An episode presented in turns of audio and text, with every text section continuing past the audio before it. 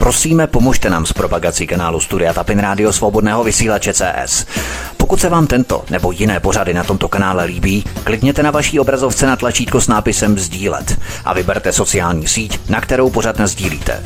Jde o pouhých pár desítek sekund vašeho času. Děkujeme.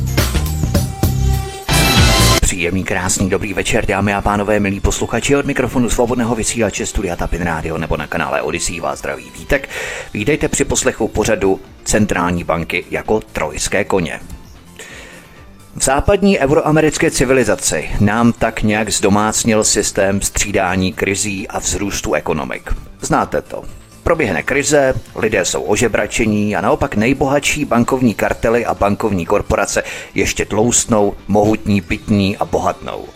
Potom následují léta růstu, konjunktury a prosperity. A tento cyklus se opakuje zas a znova. Je to stále dokola opakovaný vzorec, který potkává naší civilizaci od pradávna. Krize, růst, krize, růst. Jako na horské dráze. Dluhy, krize a ještě větší dluhy. Chvíli investice do růstu, prosperity, konjunktury a pak zase bum, bác, znovu krize. A znovu se peníze od nejchudších přesouvají k těm nejbohatším. Je to systém periodických krizí. 1837, 1857, 1873 a později 1893, 1907, 1919, 1929 a nebo ze současnosti v letech 2008 až 2009 a nebo krize dnešní, která je maskovaná ovšem za covidovou clonu.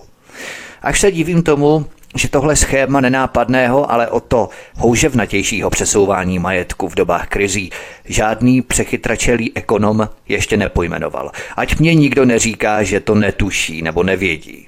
Jsou jenom prostě zaplacení, aby takový systém udržovali. Hlavně, že pohádkoví ekonomové předpovídají důchodové a zdravotní reformy 40 let dopředu, extrapolují a analyzují data, ale žádný z těchto chytráků nepojmenuje kořen zla. Systematické olupování a ožebračování lidí bankovními kartely a nadnárodními korporacemi. To doprovází trancování a plenění států s obrovským přírodním bohatstvím, těmito stejnými skupinami mezinárodního zločineckého syndikátu. Tato nejbohatší elita světa se zaliká nekonečnými penězi a touží jich mít pořád víc a víc. A proto jsou vyvolávané další krize. Proto jsou státy zadluženější a zadluženější a proto se drancují a plení země bohaté na přírodní zdroje. Buď dobytím nebo souhlasem. Pamatujete na můj dvoudílný pořad bankéřští upíři vysát a zadlužit? Přesně tam jsem tento systém začínal popisovat. Souhlasem je třeba Řecko, které kapitulovalo bez války a nechalo se skorumpovat a ožebračit své obyvatele. Dobytím zase byla třeba Libie nebo Irák, které se chtěly stát nezávislými na globální kontrole mezinárodních bankovních kartelů a nadnárodních korporacích souhlasem nebo dobytím. Ale v obou případech budou státy podmaněné. A protože se mě tu zase za nějakou dobu mých pátrání a mého vysílání nashromáždily některé střípky z mých bádání, rozhodl jsem se je ujednotit a sformovat do uceleného pořadu, abych si udělal čistý stůl a neměl jsem tu žádné renonci. Zároveň si tím ujednotíme určitý náhled, vzorec, schéma na to, jak svět vlastně funguje. Pojďme na první kapitolu Centrální banky jako trojské koně. Lidé na západě byli po generace přesvědčovaní o tom, že centrální banka státu musí být pod hrozbou velkého morálního hazardu oddělená a nezávislá na vládě daného státu. Důvody jsou nejasné, ale vzhledem k tomu, že tato mytologie se dá považovat za biblický výrok, nelze jí z povahy věci spochybňovat. Toto tvrzení je samozřejmě nesmysl. Jak může země spravovat své záležitosti, aniž by měla kontrolu nad vlastními penězi a vlastní centrální bankou?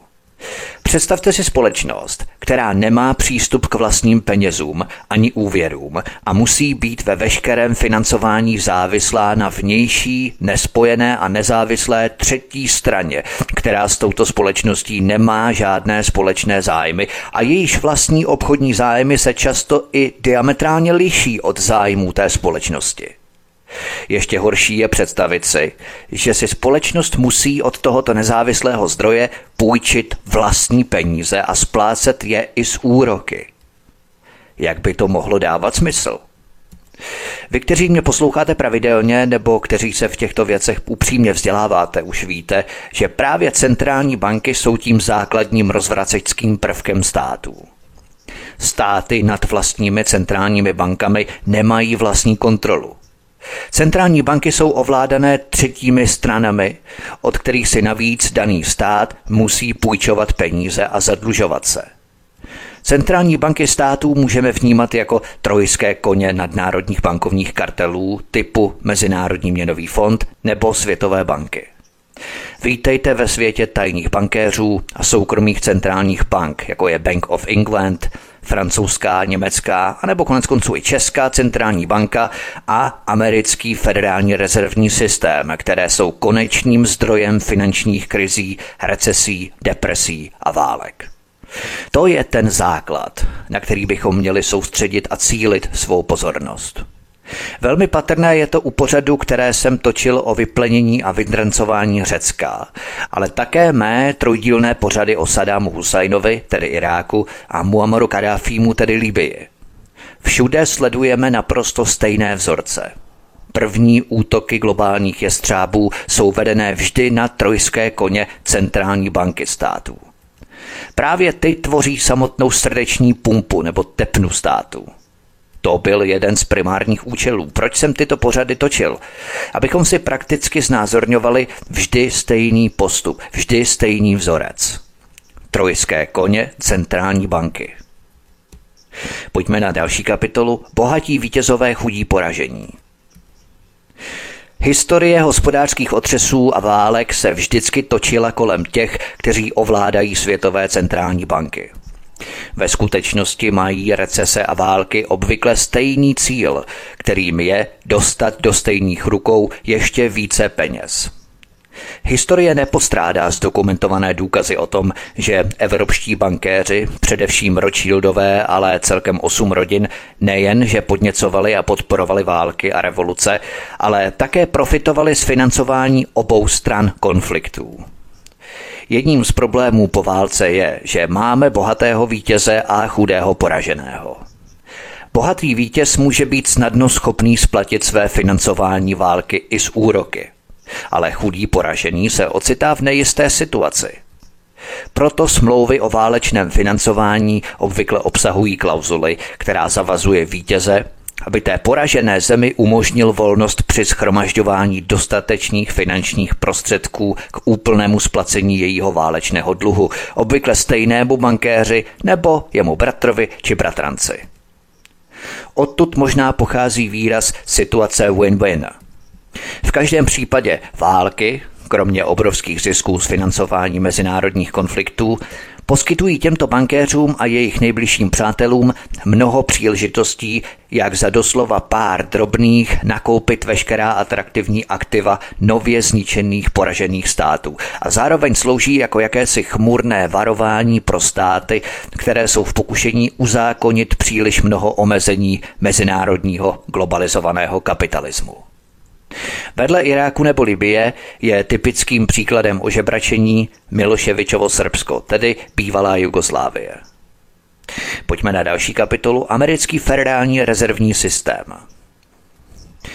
Vezměme si třeba americký federální rezervní systém, nejznámější a pravděpodobně nejnenáviděnější ze všech soukromých centrálních bank. O Fedu se sice hovoří všude horem dolem, ale v následujících minutách se podíváme hluboko do historie jeho vzniku. Fed vznikl na základě nezákonné legislativy v roce 1913, čímž získal plnou kontrolu nad peněžní zásobou a úvěry ve Spojených státech a víceméně i nad celou ekonomikou. Přitom jeho existence je v rozporu se samotnou ústavou Spojených států amerických. Vláda Spojených států nemůže na základě této legislativy tisknout vlastní peníze ani vydávat vlastní úvěry. Když vláda potřebuje peníze, musí si je půjčit od Fedu a splatit je s miliardovými úroky. Proč by vláda Spojených států souhlasila s tak hloupým návrhem? Protože americká vláda ve skutečnosti Ameriku nevede. Oficiálně nikdo nesmí znát jména osob, které jsou konečnými skutečnými vlastníky soukromých federálních rezervních bank. A legislativa stanovuje, že je dokonce protizákonné se na to vůbec ptát. Jediná poskytnutá informace je, že akcie New Yorkského Fedu, primární banky, vlastní regionální banky Fedu, ale nikdo nesmí znát opravdové skutečné vlastníky těchto regionálních bank Fedu a vyzvídat toto tajné vlastnictví je trestné. Mohli bychom se oprávněně ptát, jak mohl takový překvapivý stav vůbec vzniknout a odkud pramení strach, který brání širokému veřejnému napadení této záležitosti. Fed navíc nemusí zveřejňovat účty ani odhalovat mnoha miliardové zisky, které inkasoval z veřejných rozpočtů. Můžeme předpokládat, že ten, kdo tuto legislativu napsal, měl značný vliv na ty, kteří ji schválili. Jen pro zajímavost, koneční skuteční vlastníci amerických centrálních bank Federálního rezervního systému jsou spolehlivě zdokumentovaní takto – židovští vlastníci Rothschildových bank v Londýně a Berlíně, Warburgových bank v Hamburgu a Amsterdamu, Lehman Brothers v New Yorku, Lazard Brothers v Paříži, Kuhn-Loeb Bank v New Yorku, Israel Moses Safe Banks v Itálii, Goldman Sachs a Chase Manhattan Bank. Jednou z největších záhad světa financí, národních ekonomik, inflací, recesí, akciových trhů a válek je schopnost všech ekonomů a všech mediálních strojů ignorovat slona v místnosti. Tedy skutečnost, že majitelé těchto soukromých národních centrálních bank, včetně amerického Fedu, záměrně způsobují inflace, recese, obrovské akciové bubliny a krachy trhu a nejčastěji války – Není to tajemství, i když důkazy jsou zdrcující a většinou ani nejsou sporné.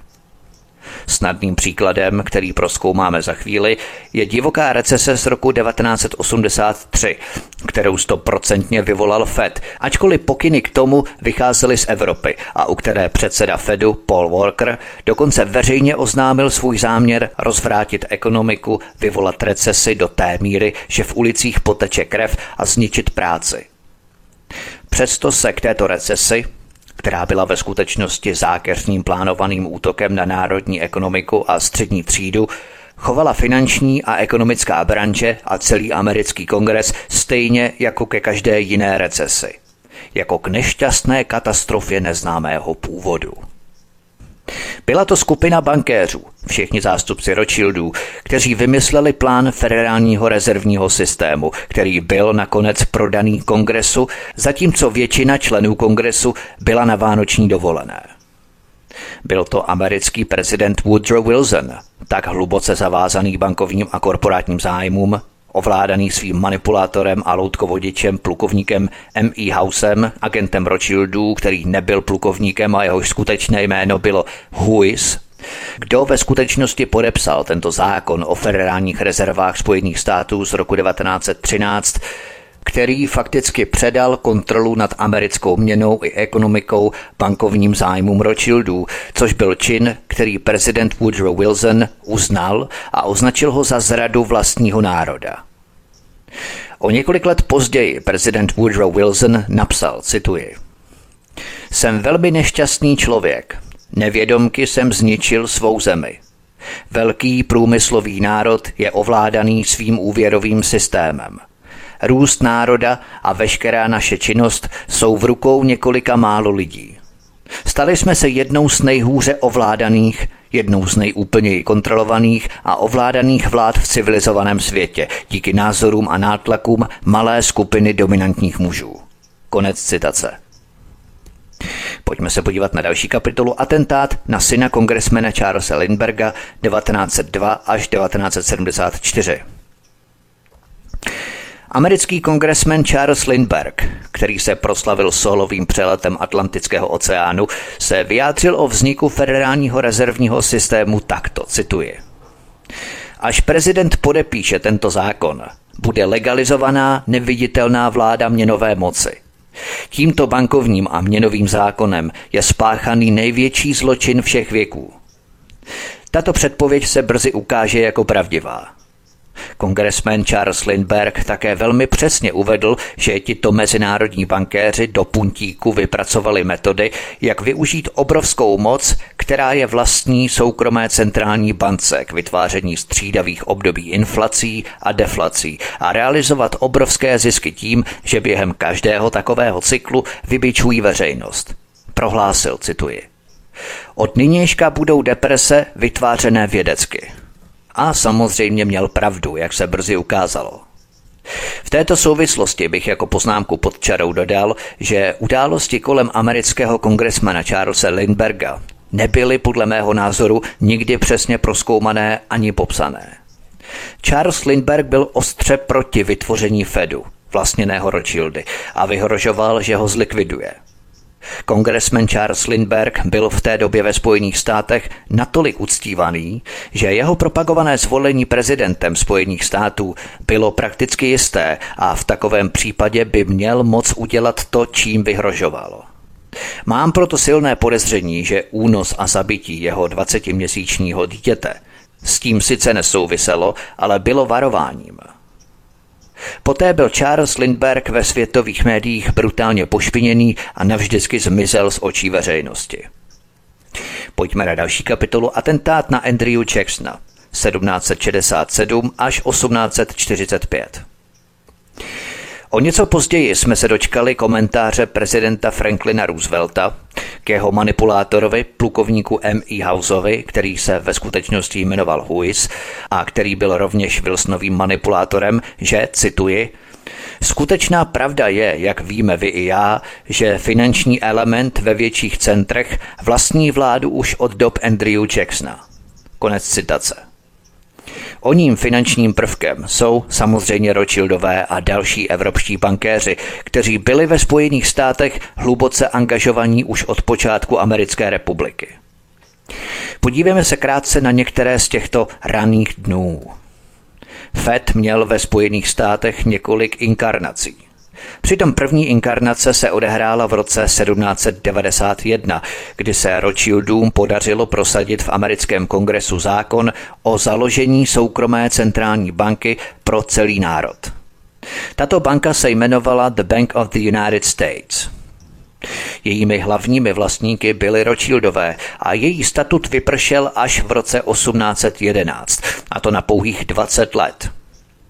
Veškeré veřejné mínění bylo proti této bance a rozhodně se vyslovovalo pro zrušení jejího statutu a vytvoření centrální banky vlastněné vládou, jak zamýšlel Thomas Jefferson. Debata o bankovnictví byla bohužel pozastavená, zatímco evropští bankéři uvrhli Spojené státy do války v roce 1812. Částečně za trest a částečně proto, aby se ujasnili své myšlení. Po válce, kdy v zemi panoval strach a hospodářské potíže, se Rothschildům podařilo dosáhnout obnovení statutu banky na dalších 20 let. Na Prahu vypršení platnosti této druhé charty se Andrew Jackson ucházel o post prezidenta Spojených států a během své kampaně nadával a brojil proti těmto evropským bankéřům. Cituji. Jste doupě zmíjí. Mám v úmyslu vás odhalit a při věčném bohu vás vyhladit. Kdyby lidé pochopili, jaká je v našem peněžním a bankovním systému naprostá nespravedlnost, do rána by tu byla revoluce. Konec citace prezidenta Andrew Jacksona.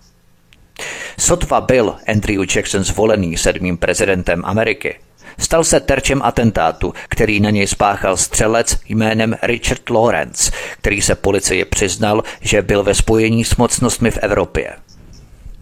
Navzdory zjevnému ohrožení života, tehdejší americký prezident Andrew Jackson odmítl obnovit statut banky a světe div se, americký státní dluh se tehdy poprvé a naposledy v historii země dostal na nulu. Prezident banky Nicholas Biddle, agent Jakoba Rothschilda se sídlem v Paříži, ale v odvetě okamžitě předušil veškeré financování americké vlády a uvrhl zemi do hluboké deprese.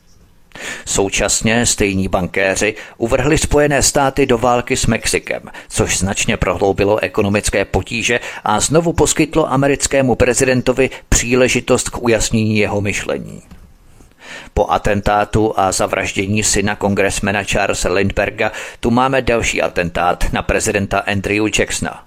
Oba kritizovali velmi tvrdě zadlužování a centrální bankovní systém. Pojďme dál, pojďme na další kapitolu Americká občanská válka. Žádné otroctví, ale sázka bankéřů. Podněcování bankéřů k vyhlašování válek v Americe zahrnovalo i občanskou válku ve Spojených státech, která, navzdory všeobecnému přesvědčení, nebyla o otroctví, ale o politické a finanční ovládnutí Spojených států. Poskytnu vám k tomu hned důkazy a výroky.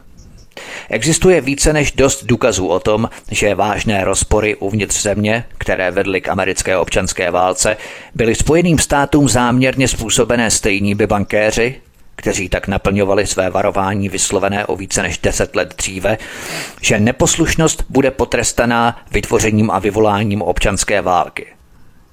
Jejich plánem, který se obdivuhodně zdařil, bylo využít otázku otroctví a vyhloubit tak propast mezi oběma částmi republiky a tím uvrhnout nový národ do kruté občanské války s úmyslem skončit se dvěma slabými a snadno ovladatelnými republikami na místo jedné silné. Klasické rozděluj a panuj ve své čiré podobě. Německý kancléř Otto von Bismarck tvrdil, že za americkou občanskou válku byli zodpovědní evropští bankéři a prohlásil, cituji, o rozdělení Spojených států rozhodly vysoké finanční mocnosti Evropy. Konec citace.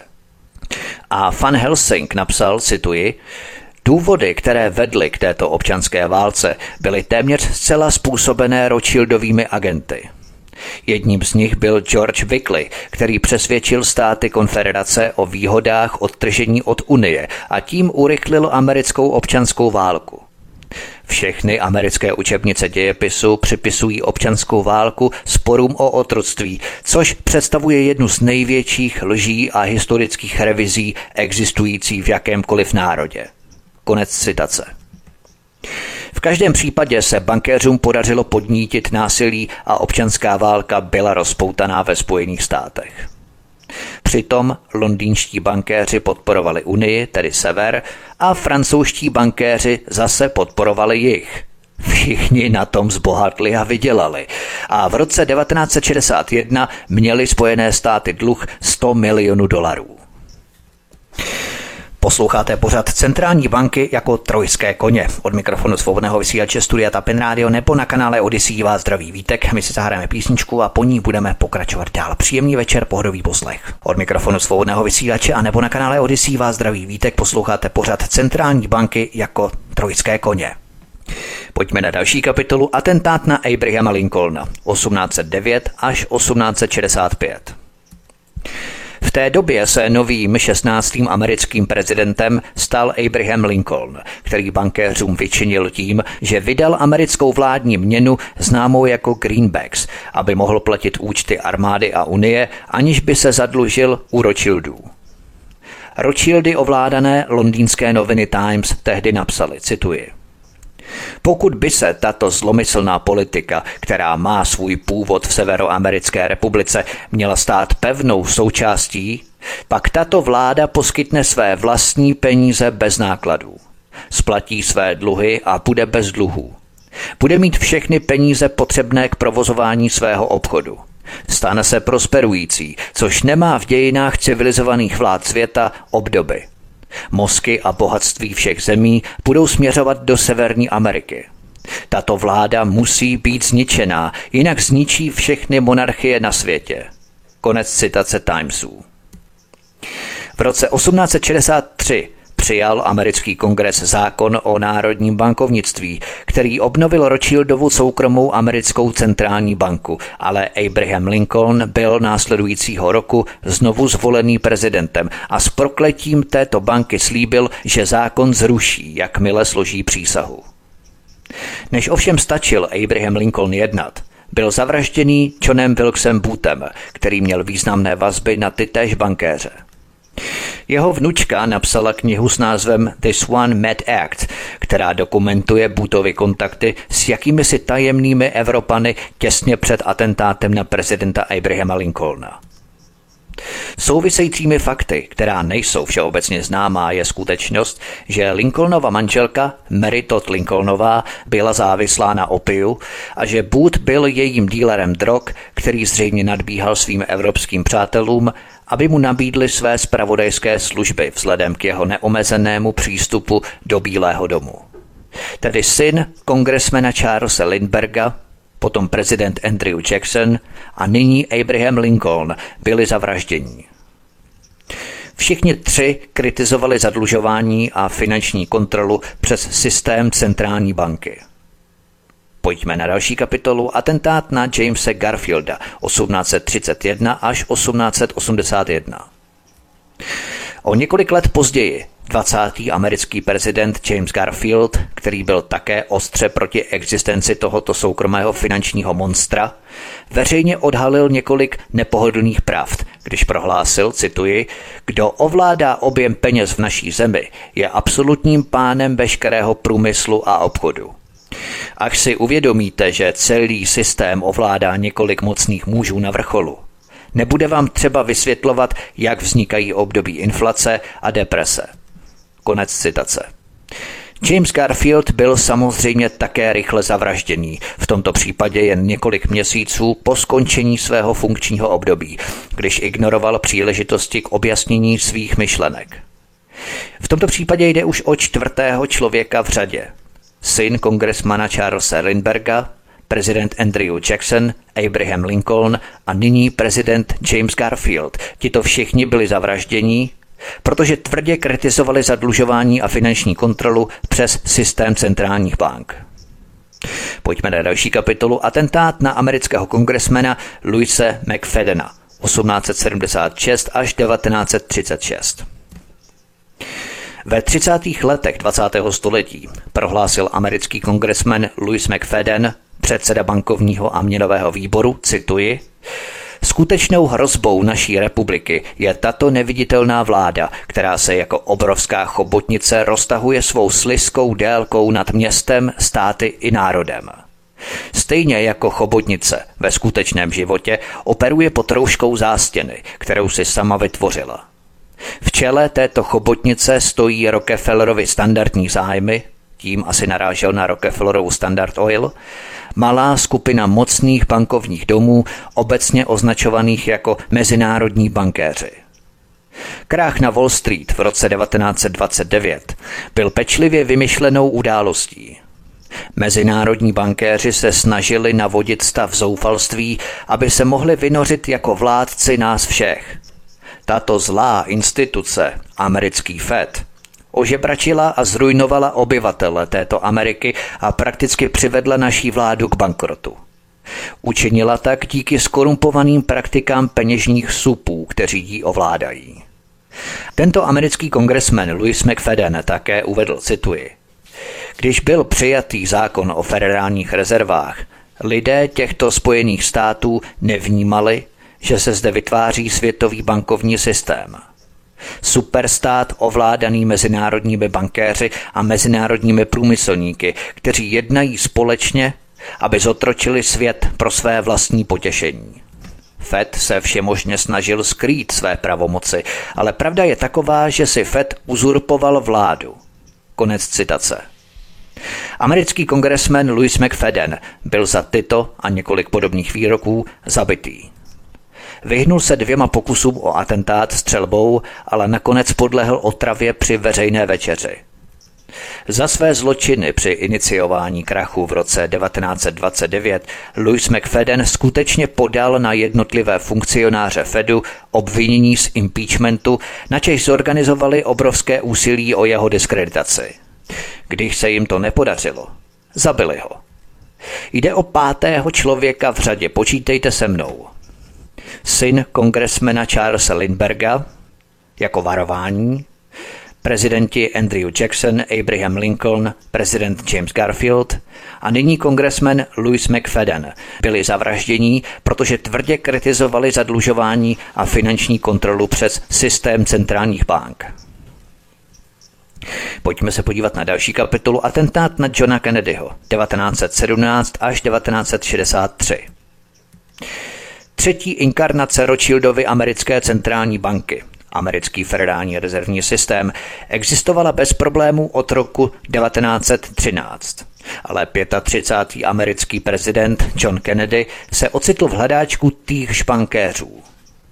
John Kennedy se dopustil stejného smrtelného hříchu jako Abraham Lincoln, když v roce 1963 navzdory důrazným radám bankéřů i vlastních úředníků ministerstva financí povolil emisi amerických státních dluhopisů v hodnotě více než 4 miliard dolarů, aby se vyhnul lichvářským úrokovým sazbám požadovaných bankéři Fedu. Kennedyho samozřejmě téměř okamžitě zabil Lee Harvey Oswald. Osvaldova manželka v rozhovoru se spisovatelem A.J. Webermanem v roce 1964 řekla, cituji, Odpověď na otázku atentátu na Kennedyho je u Federální rezervní banky. Nepodceňujte to. Je špatné svalovat vinu pouze na Engletona a CIA jako takové. Tu je jen jeden prst na téže ruce. Lidé, kteří dodávají peníze, stojí nad CIA. Konec citace. Zdá se, že američané si konečně ujasnili své myšlení a pochopili, o co jde. Za 50 let po Kennedyho smrti se už žádný americký prezident neodvážil navrhnout zbavení země Fedu vlastněného Rothschildy. Kdyby nějaký vyšetřovatel šetřil tyto všechny atentáty, musel by se chtě nechtě soustředit na základní linii nebo premisu leitmotiv – Američtí prezidenti Andrew Jackson, Abraham Lincoln, James Garfield a John Kennedy a kongresmani Charles Lindbergh, respektive jeho 20-měsíční syn a Louis McFadden, byli zavraždění. Celkem šest lidí. Jasné souvislosti. Co měli všichni tito lidé společného? Všichni tito lidé otevřeně napadali a tvrdě kritizovali systém centrálního bankovnictví. Když je všechny postavíme vedle sebe, skládá nám to jasný souvislý obrazec, jasný souvislý vzorec. Ten, kdo nenapadá Fed ani jeho vlastníky, tak přežije. Ten, kdo se dopustí svatokrádeže jejich otevřeného napadení a tvrdé kritiky, je na něj spáchaný atentát. Na všech těchto případech jsem to dostatečně zdokumentoval. Pojďme na další kapitolu a což takhle finanční krizi. Hlavní navrhovanou výhodou soukromé centrální banky bylo, že konjunktury a propady inflace a deprese budou minulostí. To byla samozřejmě obrovská lež, jak může dosvědčit historie. Ve skutečnosti byl opak pravdou. Hlavní výhoda soukromé centrální banky spočívala právě v tom, že by svým majitelům dala moc vytvářet střídavě období hospodářské expanze a ochromující kontrakce, což by jim umožnilo vytěžit z ekonomiky obrovské bohatství v každém tomto cyklu. Proskoumáme-li hodnotu aktiv mnoha velkých nadnárodních společností a velkých bank z Wall Street, a tajemných evropských bank a jejich vlastníků, zjistíme, že jejich aktiva po každé recesi výrazně vzrostla. Aktiva vyluxovaná za pár drobných. V rámci recese, v rámci krize. Spojené státy zažily mnoho finančních krizí, které vedly k mnoha recesím a všechny byly způsobené nevinnému obyvatelstvu mocnými muži z Fedu. Přitom v každém případě sloužily především k vyvržení střední třídy masivním přesunem bohatství do rukou jednoho procenta nejbohatších. Před vytvořením prvního amerického Fedu došlo k mnoha mezinárodním finančním krizím nebo panikám, které všechny vyvolali stejní evropští bankéři a které obvykle končily nákupem ohrožených aktiv s velkými slevami, často za účelem jejich pozdějšího prodeje s obrovským ziskem. Tito parazitičtí upíři se v posledních zhruba 100 letech s překvapivou četností dopouštěli zvláštního druhu ekonomického vandalismu. Ve všech případech společně zosnovaného z Evropy, ale zpravidla prováděného americkým federálním rezervním systémem. Ve všech případech byla základem této ekonomické katastrofy nadměrná likvidita poháněná snadnými úvěry a ten či onen druh bubliny na trhu s aktivy, po kterém následovala silná měnová kontrakce. Existuje mnoho příkladů, kdy tento neomezený finanční kapitalismus spustošil Spojené státy i celý svět. Přitom jedním z nejznámějších a jistě nejničivějších byl krach v roce 1929 a následná velká hospodářská krize. Stejně jako většina recesí po posledním založení Fedu byla i tato Made in USA, ale navržená v Evropě s malou pomocí přátel Fedu a z Bank of England. Sir Montegu Norman, Rothschildův agent a dlouholetý guvernér Bank of England, byl považovaný za jediného nejvlivnějšího bankéře na světě a byl organizátorem neformálních rozhovorů mezi šéfy centrálních bank v roce 1927, které přímo vedly k velkému burzovnímu krachu v roce 1929. Podívejme se na něj v rychlosti. Pojďme na další kapitolu Krach v roce 1929 a velká hospodářská krize. Ve 20. letech 20. století byla Evropa v křehkém stavu, který se sice zlepšoval, ale Evropa stále trpěla dramatickým poklesem výroby a dalšími důsledky první světové války. Většina evropských ekonomik byla finančně nestabilní kvůli nahromaděným válečným dluhům. Přitom Velká Británie přišla o 40% svých zahraničních aktiv, která platila za válku.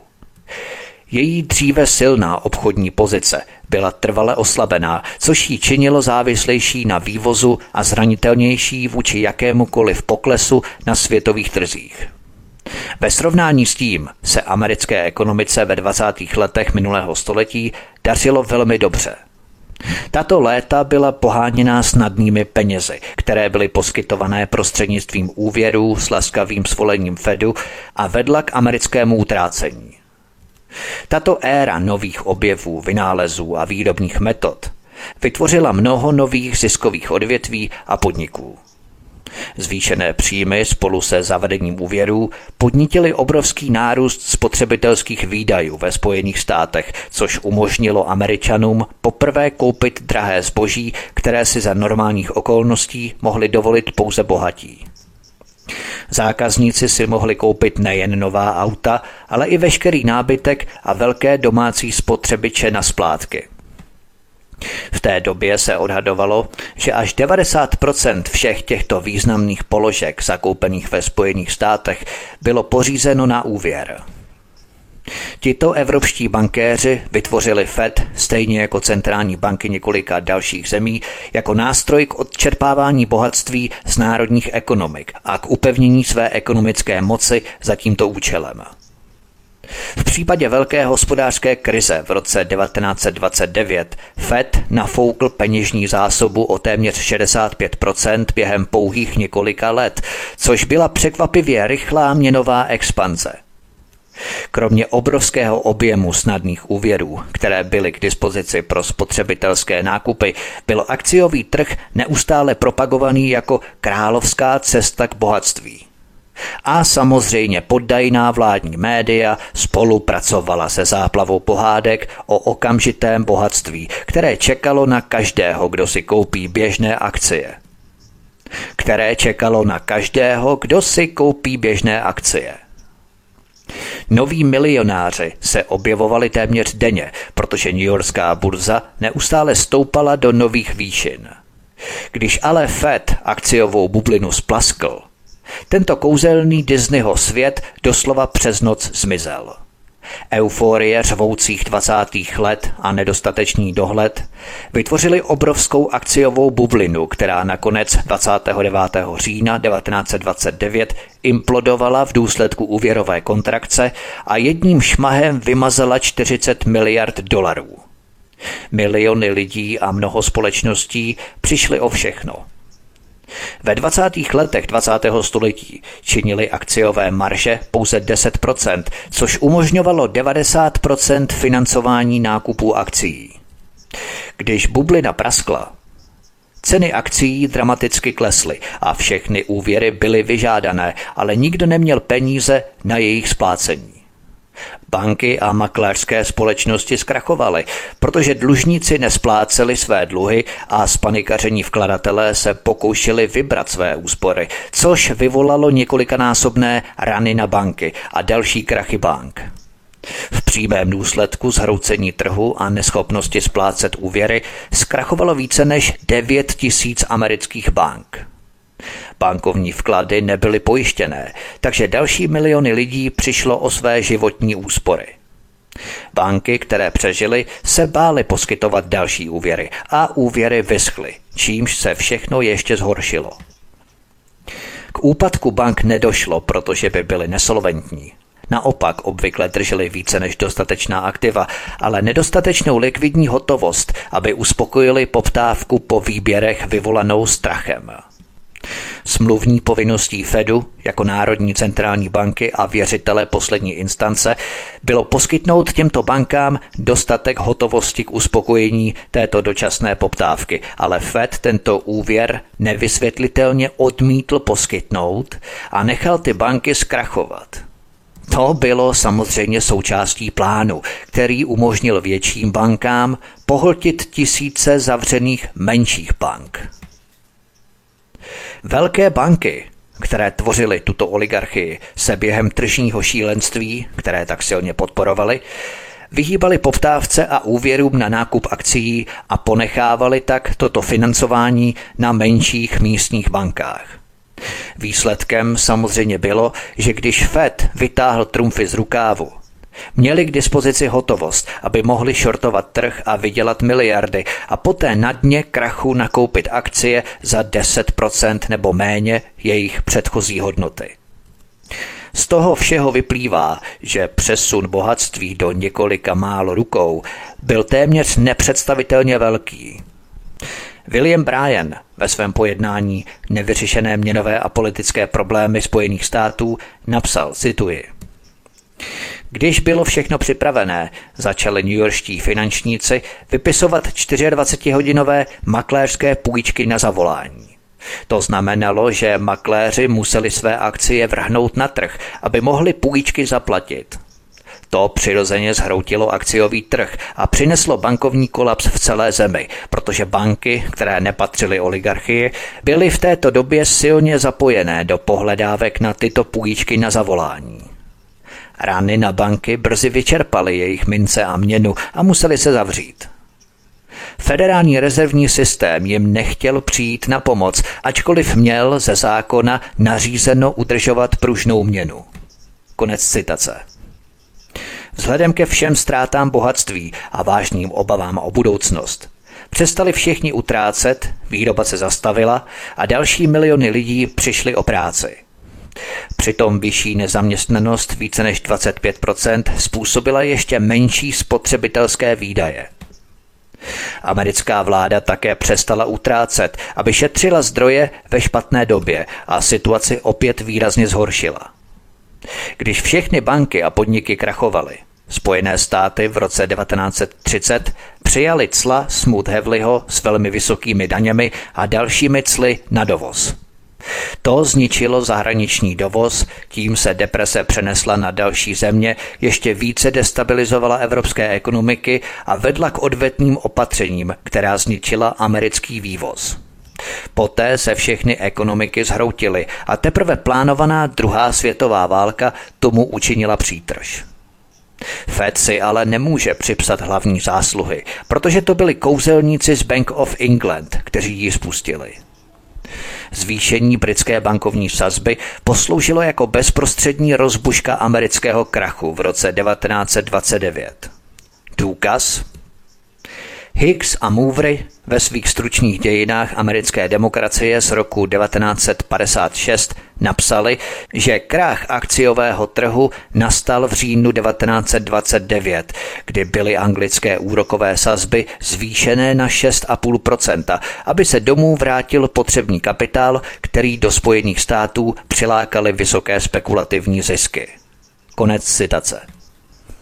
Nesouhlasím do té míry, že by cílem akce banky nebylo ani tak přivést domů potřebný kapitál, jako spíš záměrně vysát veškerou volnou hotovost a slato z Ameriky a urychlit krizi.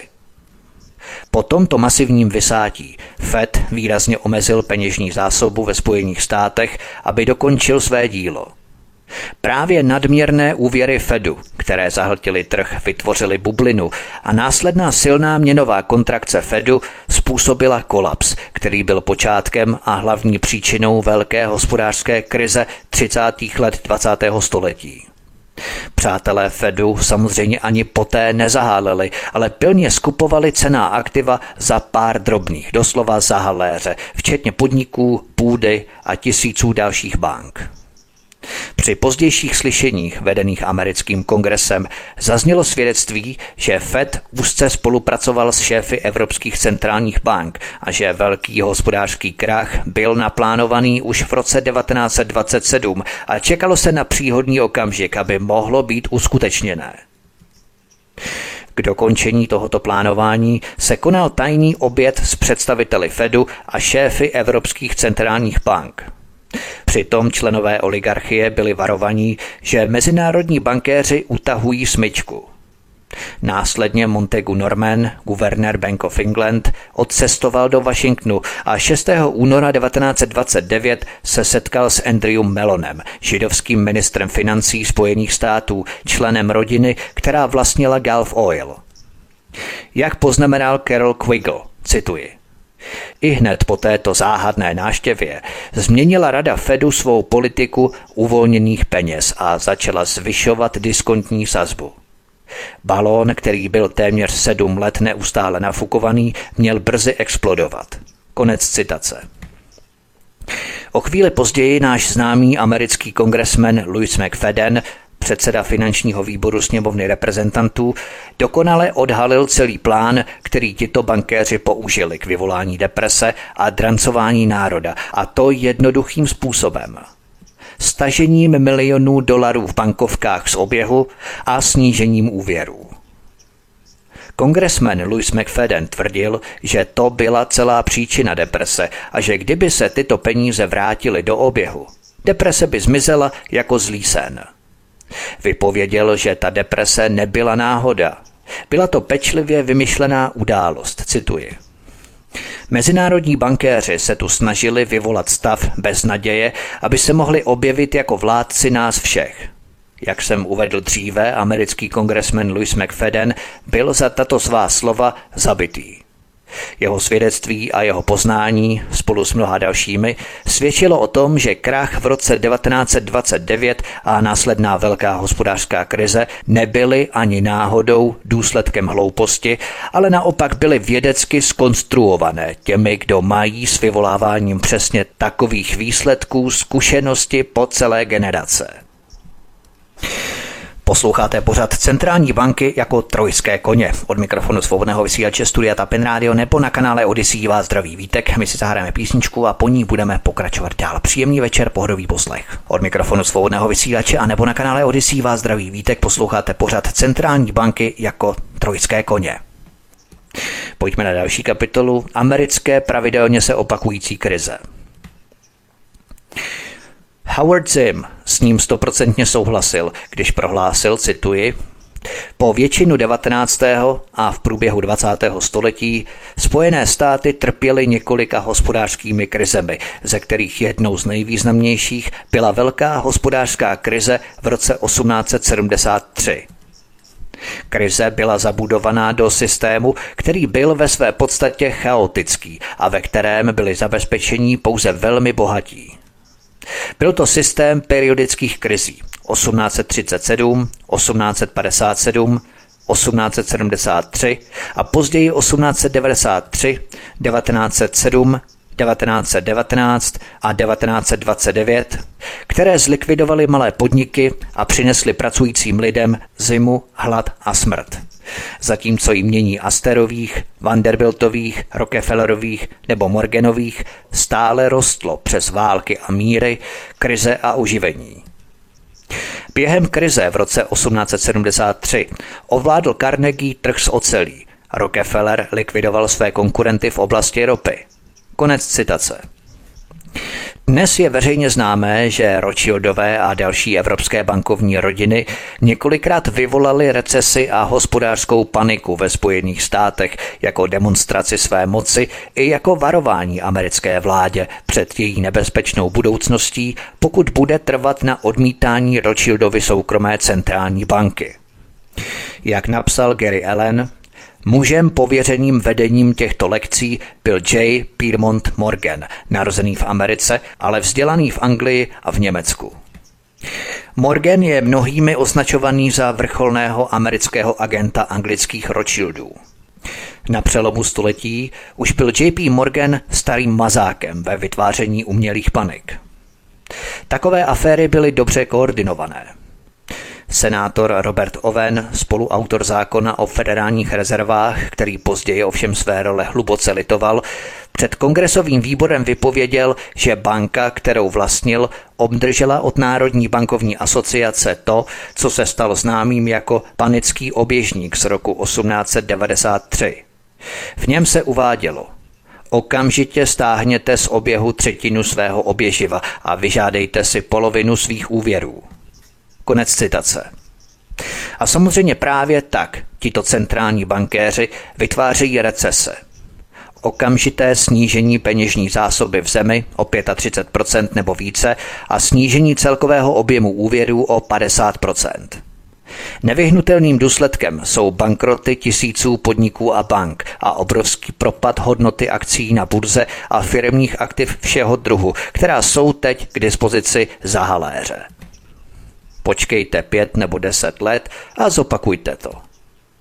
Účelem je obrovský transfer majetku, který je v každém takovém cyklu k dispozici, a to nejen od malých bank a korporací, ale i od široké veřejnosti, z níž mnozí také přijdou o všechno, co kdy měli. Přitom veškerý tento majetek se nakonec přefiltruje k několika oligarchickým bankéřům, kteří tyto události naplánovali. Dalším prvkem je výsledná potřeba financování a úvěrů ze strany vlády. Andrew Jackson zničil Rothschildovu soukromou centrální banku ve Spojených státech a zanechal národ bez dluhů. Prezident Woodrow Wilson podepsal zákon o vytvoření nového Fedu, vlastněného Rothschildy, a americký státní dluh se za jeho dohledu nafoukl o více než 800 a samozřejmě čím větší je státní dluh, tím větší kontrolu mají tito bankéři nad vládou. Frederick Louis Allen napsal ve 30. letech 20. století zajímavou knihu s názvem Pán tvorstva, která je klasikou a pojednává o finanční historii Ameriky do roku 1929. Pojednává o tom, jak tehdejší bankéři a finančníci ovládali ekonomiku v zemi a neomezovaní regulacemi ani morálními imperativy a hnaní bezohledností a chamtivostí zosnovali obrovskou globální finanční katastrofu velké hospodářské krize. Zajímavé je, že Gretchen Morgensnová v úvodu k reedici této knihy napsala, že není jasné, proč četnost a závažnost finančních skandálů ve Spojených státech roste. Gretchen Morgensnová se musela podívat trochu pozorněji, protože důvody se skrývají přímo před našima očima. Pojďme na další kapitolu. Bretton Woods a recese v roce 1983. Po druhé světové válce všechny státy spolupracovaly na vytvoření, jak doufali, stabilního systému směných kurzů, který by umožnil obnovu zničených světových ekonomik v bezpečném prostředí. Základem tohoto systému byl zlatý standard, podle něhož byly všechny měny vzájemně fixované a vstažené k množství zlata skutečně drženého v zásobě, aby se zabránilo zadlužování zemí na mezinárodních trzích. Čisté mezinárodní zúčtovací platby se prováděly zlatem, i když v praxi se většinou uskutečňovaly v amerických dolarech. Spojené státy se ale opět značně předlužily, když žili na úvěr a pak ve snaze vyhnout se vzniklému napětí uvalovali dovozní daně a přijímali další ochranářská opatření. V té době začaly Spojené státy hromadit velké deficity platební bilance, které sice pomáhaly vytvářet likviditu v systému, ale zároveň vytvářely neúnosné napětí v mezinárodním financování a samotném americkém dolaru. Konec přišel v roce 1971, kdy francouzská vláda v obavách ze značně oslabené pozice amerického dolaru a v obavách o své měnové rezervy požadovala, aby všechny její dolary byly převedené na zlato jako záruka systému. Místo toho Fed opět s malou pomocí svých evropských přátel podnítil Spojené státy k nedodržení Bretton Woodské dohody i samotného režimu pevné měny a jednostranně ukončil směnitelnost dolarů za zlato. Celý mezinárodní měnový systém se samozřejmě zhroutil a všechny ostatní státy na svých, teď rychle znehodnocujících se amerických dolarech, masivně prodělali. Toto rozhodnutí z roku 1971 ponechalo Spojeným státům volnou ruku v nafukování peněžní zásoby a podněcování dalších úvěrových bublin, ale kroky Fedu uvrhly svět do desetiletí zničující inflace, která v mnohých zemích dosáhla 20% a více a úrokové sazby dosáhly 25% i ve stabilních zemích, jako je Kanada. Tato inflace vedla k prudké celosvětové kontrakci na počátku 80. let, kterou zcela záměrně vyvolal Paul Volcker ve Fedu a teprve ta ji ukončila. Ta byla přímým důsledkem Bretton Woodského selhání, které Fed zinscenoval o deset let dříve a způsobila recesi, která zdevastovala celá odvětví ekonomik, v mnoha zemích způsobila obrovské potíže a hospodářské ztráty a záměrně zničila střední vrstvy. V západní Kanadě, která je centrem tamního ropného průmyslu, zasáhl pokles tak silně a rychle, že ceny domů poklesly o 50% během pouhých tří měsíců a na úroveň z roku 1984 se vrátily až v roce 2000. Recese, kterou v roce 1983 způsobil Fed, byla nejen krutá, ale i dlouhotrvající. Nezaměstnanost byla vysoká a v mnohých odvětvích velmi vysoká. Po mnoho let bylo k dispozici jenom málo pracovních míst a většina z nich byla pouze na částečný úvazek nebo na dohodu. Jednou z neprobádaných lidských tragédií této recese byla skutečnost, že se rychle ničila společenská smlouva a sociální krajina se nenávratně měnila způsobem, se kterým se málo kdo dokázal vyrovnat. Od roku 1946 kdy platila nová společenská smlouva, docházelo k expanzi ekonomik a většina z nich dosahovala plné zaměstnanosti. V té době mohl každý, kdo chtěl, najít práci. Pracovník nespokojený se svou prací mohl dát výpověď, prostě odejít a během jednoho dne najít jinou stejně dobrou práci. Všichni, kteří přišli po válce, se do tohoto prostředí narodili a věřili, že takový bude svět vždycky – to byla největší změna a takzvaní baby boomers, kterým bylo kolem třicítky nebo čtyřicítky a byli na vrcholu kariéry, sledovali, jak všechno mizí v koktejlu nezaměstnanosti, rozvodů a bankrotů. Práce byla pryč, firmy byly pryč a důchody byly také pryč.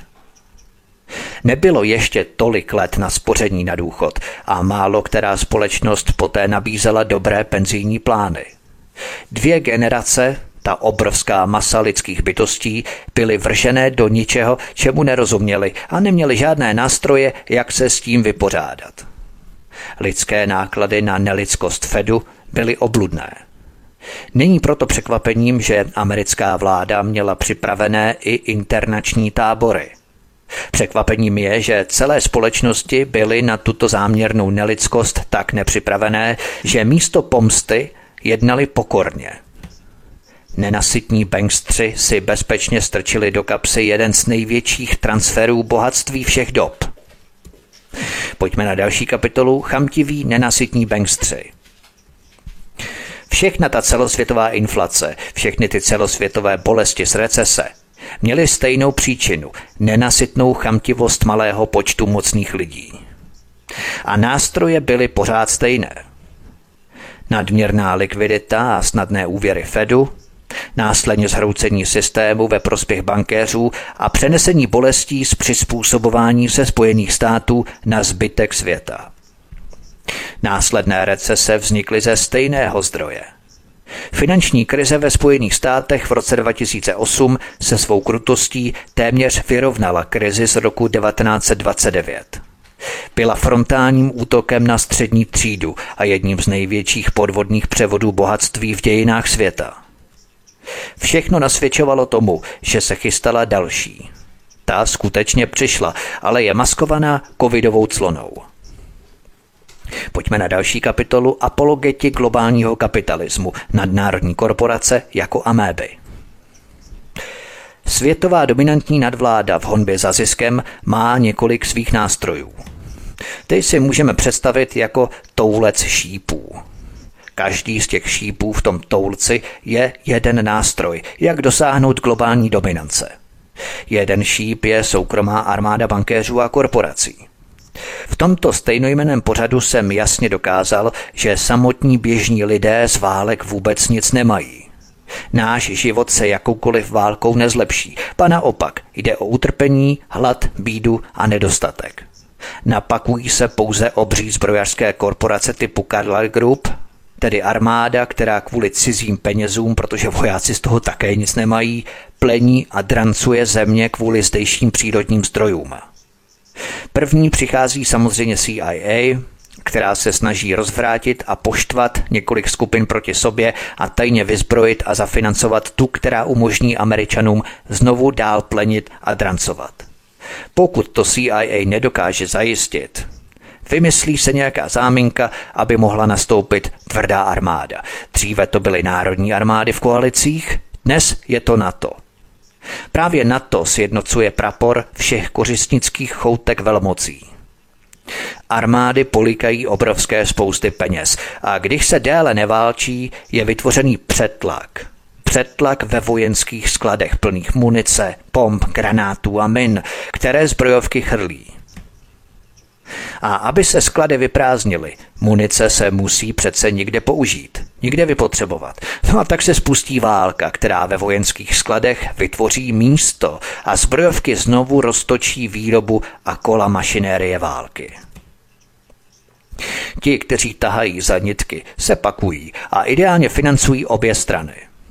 Jako to bylo třeba v americké občanské válce – Londýn vsadil na Unii, tedy na sever, zatímco Paříž na jih. Nebo když američané podporovali Sadáma Husajna v 80. letech minulého století, ale zároveň dodávali zbraně Iránu a Jatoláha Chomejního. To jsem pokrýval tuším ve čtvrtém díle krvavé historie CIA. To je jenom jeden šíp z toho toulce, Druhým šípem stolce jsou nadnárodní korporace, které likvidují národní společnosti, tedy likvidují nezávislost a soběstačnost, aby byly státy nucené zapojit se do celosvětového koloběhu potravin a hlavně, aby byly na tomto globálním potravinovém koloběhu závislé. Třetím šípem v tomto toulci je ovládání států přes centrální banky – Centrální banky jsou trojské koně nadnárodních bankovních kartelů, protože tyto centrální banky nejsou státní. Státy nad nimi nemají plnou kontrolu a nemohou je ovládat. Jsou napojené na peněžní systém globální kontroly. Je to nejmocnější páka na vlády, které mohou jen drobně korigovat chod státu, ale ve skutečnosti jsou politici a politické systémy naprosté užvaněné nuly, které svou kontrolu pouze předstírají. A také předstírají iluzi voleb a výběru. Ve skutečnosti každá jedna politická partaj nemá pod kontrolou vůbec nic. Základní aortou, základní tepnou je centrální banka, skrze kterou je stát ovládaný.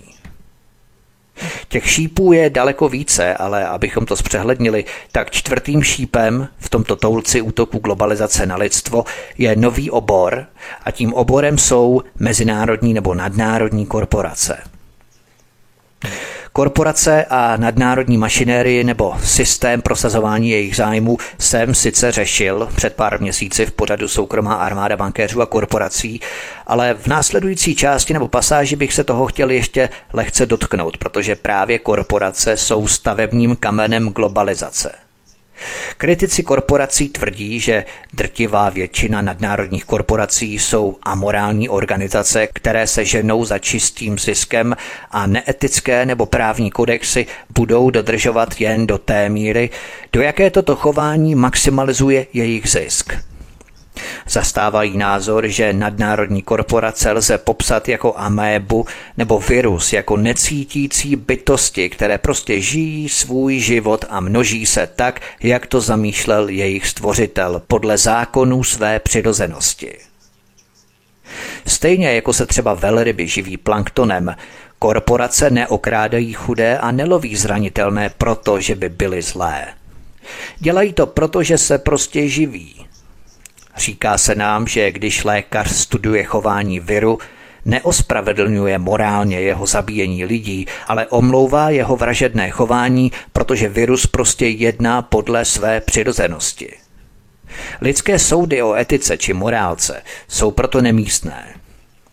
Apologeti korporací nás poučují o tom, že morálka tedy není součástí podnikání, že každá firma bude klamat, lhát, podvádět a zdražovat v maximální možné míře, ale že korporace by neměly být trestané o nic víc než viry. Tvrdí, že je přirozeností korporace být predátorem, podvádět, zkreslovat a krást, aby zvýšila zisky, že je to prostě přirozený řád věcí a proto žádná korporace nemá odpovědnost vůči svým obětem. Důsledkem tohoto bohatého filozofického poznání je, že dobro a zlo jsou v korporaci nesmyslné pojmy, že neexistuje nic takového jako společenská odpovědnost korporací nebo vlastně odpovědnost korporací v jakémkoliv smyslu. Podle těchto lidí je prostě zákonem přírody, že silnější loví slabší, že v tomto přirozeném řádu světa neexistují žádné platné morální nebo etické normy a že nemůžeme proto trestat přírodu za to, že se řídí svým normálním chodem. Korporace jsou prostě nemyslící, necítící améby bez mozku, které reagují instinktivně – nejsou schopné jednat ani nemají žádnou odpovědnost jednat s vysokým míněním, soucitem nebo smyslem pro fair play a poctivost. Pokud si někdo myslí, že když se on bude ke korporacím chovat slušně, tak tvrdě narazí. Samozřejmě se jedná o klasickou teologii obvinování oběti. Jde o průhledně falešný argument, americký sociální darwinismus v té nejlepší podobě. Korporace je pouze právní pojem, kus papíru v kanceláři právníka, ve které ale pracují skuteční lidé, kteří přijímají veškerá skutečná rozhodnutí a konají veškeré skutečné kroky. I kdyby korporace byla virem, tím, kdo ji řídí, viry nejsou.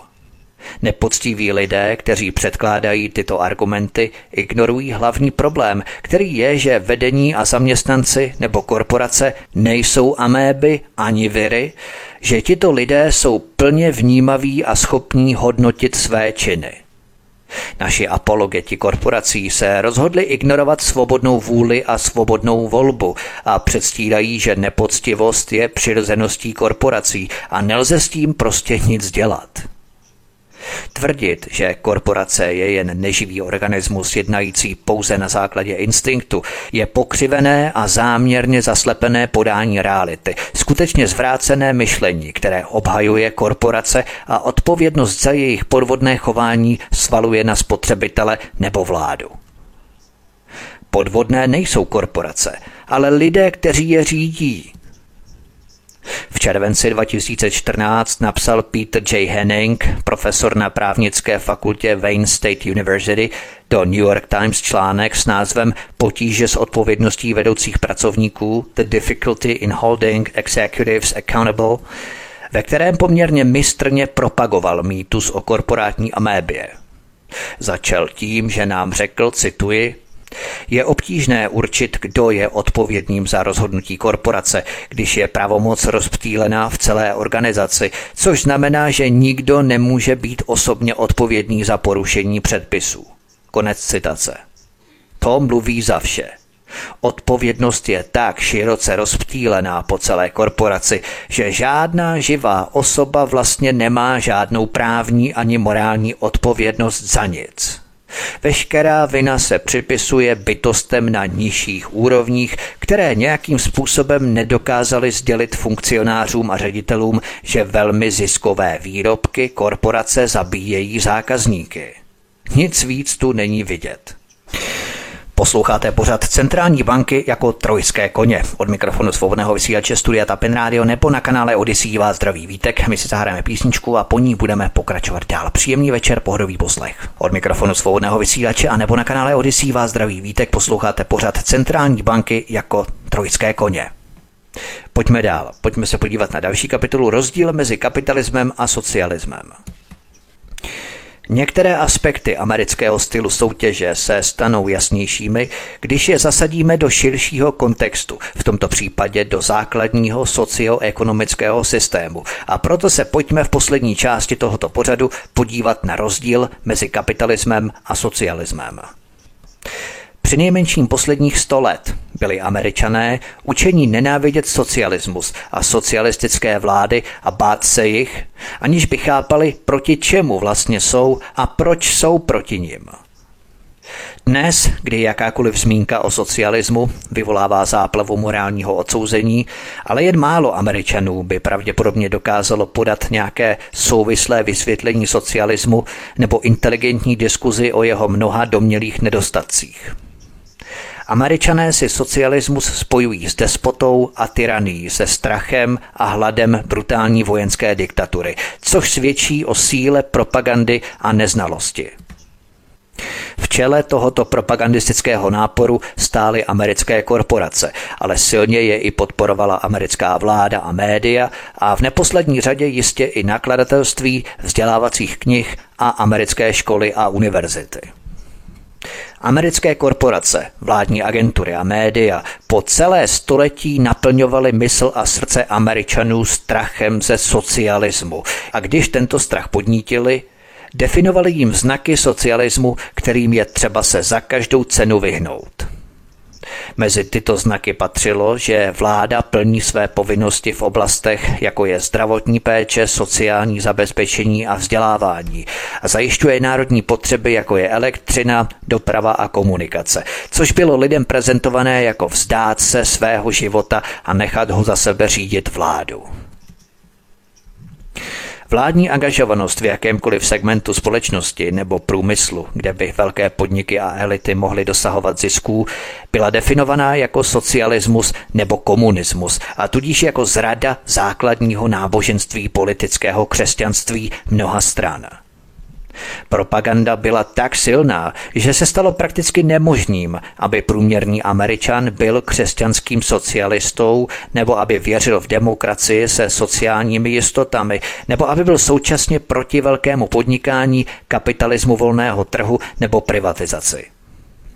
Ideologická uniformita je předpokladem pro ty, kdo žijí v černobílém světě a vyznávají náboženství typu všechno nebo nic. Vymývání mozků začíná už v raném věku na základní škole, dlouho předtím, než děti vůbec dokáží rozeznat přednosti vlády nebo společenských systémů. Americkým dětem je ve skutečnosti bráněno, aby tuto schopnost vůbec získali, a to díky preventivnímu vzdělávacímu systému, který spochybňuje jakékoliv nároky na svobodu nebo kritické myšlení. Vezměme si třeba tento příklad z americké učebnice pro základní školy. Otázka zní, kolik z následujících možností patří k socialismu? A žák má na výběr ze tří možných odpovědí. Politický systém, ve kterém vládne diktátor a neexistují žádné svobody. Za B. Ekonomický systém, ve kterém vláda vlastní velké podniky. Za C ekonomický systém, ve kterém jsou podniky v soukromém vlastnictví. Správná odpověď je samozřejmě žádná z výše uvedených, ale v amerických školách jsou první dvě špatné možnosti jedinými správnými odpověďmi. Malé děti se velmi brzy učí, že kapitalismus soukromých podniků je jedinou cestou k létání, zatímco socialismu je třeba se nejen vyhnout, ale dokonce zkoumat. Tento systém se rovná skoro až hledání informací o uctívání ďábla. Dveře do těchto malých amerických myslí jsou velmi brzy pevně zabouchnuté, aby se už nikdy neotevřely, což je nedílnou součástí jejich politické indoktrinace. Falešným principům amerického kapitalismu je věnovaná obrovská pozornost v hlavním vysílacím čase, což opět navždycky uzavírá jejich malé mozky před jakýmkoliv pochopením toho, za co jsou a proč jsou pro. Pokud jde o politické systémy, demokracie je zavádějící výraz – protože američané mu propůjčují mnoho významů, jakousi politicko-náboženskou bublinovou folii, která slouží pouze k zakouření místnosti. Všichni bychom měli demokracii litovat. Toto jediné slovo nese na svých zádech těžký náklad téměř celého oxfordského slovníku angličtiny. Toto ubohé, malé, podstatné jméno demokracie, které nepopisuje téměř nic konkrétního, bylo zatížené tolika nesouvisejícími a nepodstatnými konotacemi, že se mělo zhroutit vyčerpáním anebo utrpením už před staletími. Oprostěme se tedy od tohoto termínu a vystačme si s kapitalismem a socialismem, což jsou opačné strany téže mince, které se ani jedna netýkají převládající formy vlády a které mohou spokojeně existovat v demokracii nebo království a nebo v jakémkoliv jiném druhu vlády. Ani kapitalismus, ani socialismus nejsou přirozeně antagonistické vůči demokracii nebo království ani k diktaturám, když na to přijde, ale nekalme vodu. Kapitalistický politicko-ekonomický systém je to, co existuje ve Spojených státech. Je to v podstatě neregulovaný systém volného trhu, kde elity a velké korporace diktují vládní politiku a lidské prostředí. Společnost existuje proto, aby sloužila kapitalistům, jejich zájmy jsou nadřazené zájmům lidí. Přitom vláda těmto zájmům žehná podpůrnou legislativou, daněmi anebo naopak jejich absencí a dovozními cly. V každém konfliktu mezi nejlepšími zájmy korporací na jedné straně a zájmy lidí nebo společnosti jako celku na straně druhé vítězí korporace a lidé prohrávají. Pojďme se podívat na další kapitolu zdravotní péče. Ten rozdíl mezi kapitalismem a socialismem si můžeme báječně ilustrovat třeba právě na zdravotní péči, která je u nás v Česku zatím ještě koncipovaná jako součást nezbytné sociální infrastruktury, aby poskytovala co nejvíce dobra pro co nejvíce lidí. Podobně je tomu třeba například v Kanadě, také socialistické, kde je většina všeho zdarma, financovaná ze všeobecných daňových příjmů a provozovaná provinčními vládami jako nezbytná sociální služba. Žádné ziskové nemocnice, žádné ziskové pojišťovny, žádné zamítnuté žádosti, žádné odmítnuté ošetření, žádné umírání na parkovišti. Všechno jsem to probídal v mém pořadu Americká zdravotní péče nebo americký zdravotní systém, tak. Díky úžasnému kapitalistickému systému Spojených států mají přece američané neomezenou konkurenci, která by jim měla zajistit nízké náklady a speciální nabídky operací za dvě ceny. Ale zdá se, že je to mnohem horší. Proč? Protože kapitalistický systém zdravotnictví byl navržený primárně pro korporace a jejich zisk – ne však primárně pro lidi. Lidé jsou až na druhém místě. Proč v americkém zdravotnictví nefunguje ta pravicí dokola drilovaná mantra konkurence sníží ceny a zvýší kvalitu? Důkaz? Podívejme se na několik příkladů. EKG je zboží, které se provádí levnými zařízeními v podstatě stejnými na celém světě. V čínské Šanghaji stojí ale EKG zhruba 3,5 dolarů, zatímco průměrná cena ve Spojených státech je 1500 dolarů. Přitom některé nemocnice si účtují až 3000 dolarů. Vyšetření celého těla magnetickou rezonancí stojí v Šanghaji a v dalších velkých městech Číny méně než 50 dolarů, ale ve Spojených státech se pohybuje mezi 4000 až 6000 dolary. Pobyt v nemocnici ve Spojených státech obvykle stojí v průměru 40krát až 50krát více než v Číně. trojrozměrný rentgenový snímek zubů ve stylu magnetické rezonance v rozsahu 360 stupňů stojí v Šanghaji 3,75 dolarů a ve Washingtonu DC 350 dolarů. Poslechněte si prosím můj pořad Americký zdravotní systém, kde těch důkazů najdete daleko víc. Na tomto místě nechci plítvat drahoceným časem, abych nezabředl do přílišných podrobností. Pojďme na další kapitolu vzdělání. Vzdělávání je na tom podobně. České státní univerzity nemají žádné školné. Prostě žádné. Myslím ještě jednou státní univerzity. Každý rok u nás absolvuje tisíce studentů bez dluhů. Na rozdíl od 30 tisíc dolarů ročně a mnoha desítek tisíc nesplatitelných dluhů ve Spojených státech. Pojďme na další kapitolu Protekcionismus pro korporace. Právě díky korporátnímu socialismu, jinými slovy fašismu vlády Spojených států, byl v ekonomice vždycky hlavním faktorem protekcionismus, který nechránil lidi, ale korporace. Proto Spojené státy tak často uvalovaly vysoká cla na dovážené zboží bez ohledu na náklady pro obyvatelstvo nebo poškozování veřejného blaha. Protekcionismus jsou jen programy sociální péče v úvozovkách pro korporace, kdy zájmové skupiny využívají sílu vlády k tomu, aby získali prospěch na úkor obyvatelstva. Američtí spotřebitelé na těchto opatřeních nevyhnutelně prodělávají, ale obvykle si neuvědomují, co se jim děje. Typickým příkladem je clo na zahraniční oděvy, které nejenže zdražuje zahraniční zboží, ale umožňuje domácím společnostem podstatně zvýšit ceny.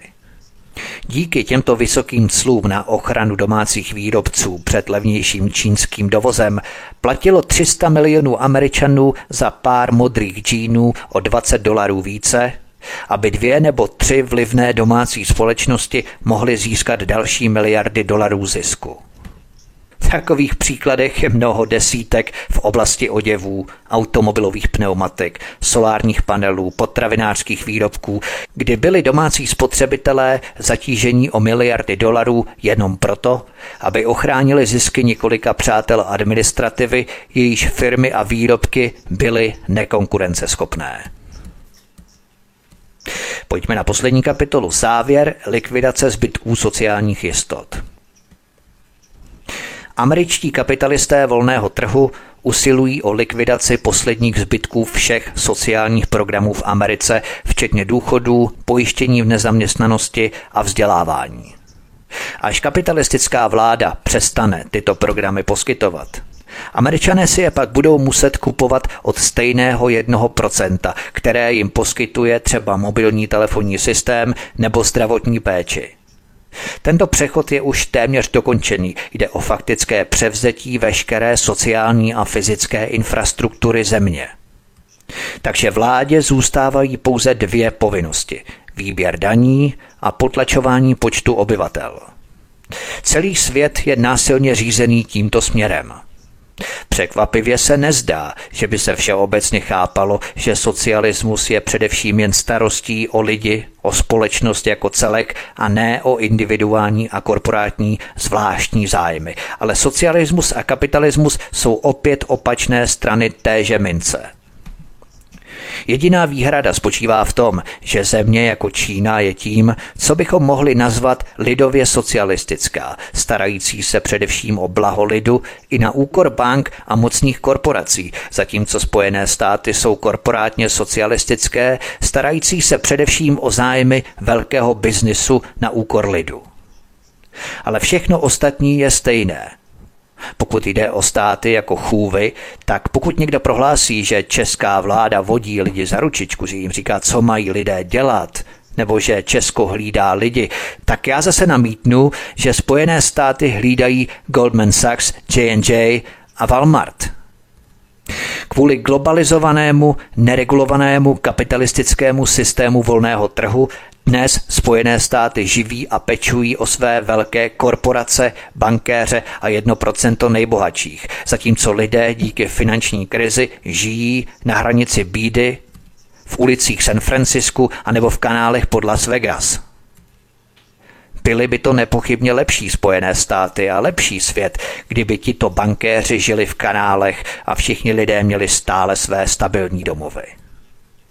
A to je právě ten rozdíl mezi kapitalismem a socialismem. Není tu žádná demokracie, žádná lidská práva, žádné náboženství anebo žádné žrádlo pro psy. Jde prostě jenom o to, kdo dostane vaše, naše peníze.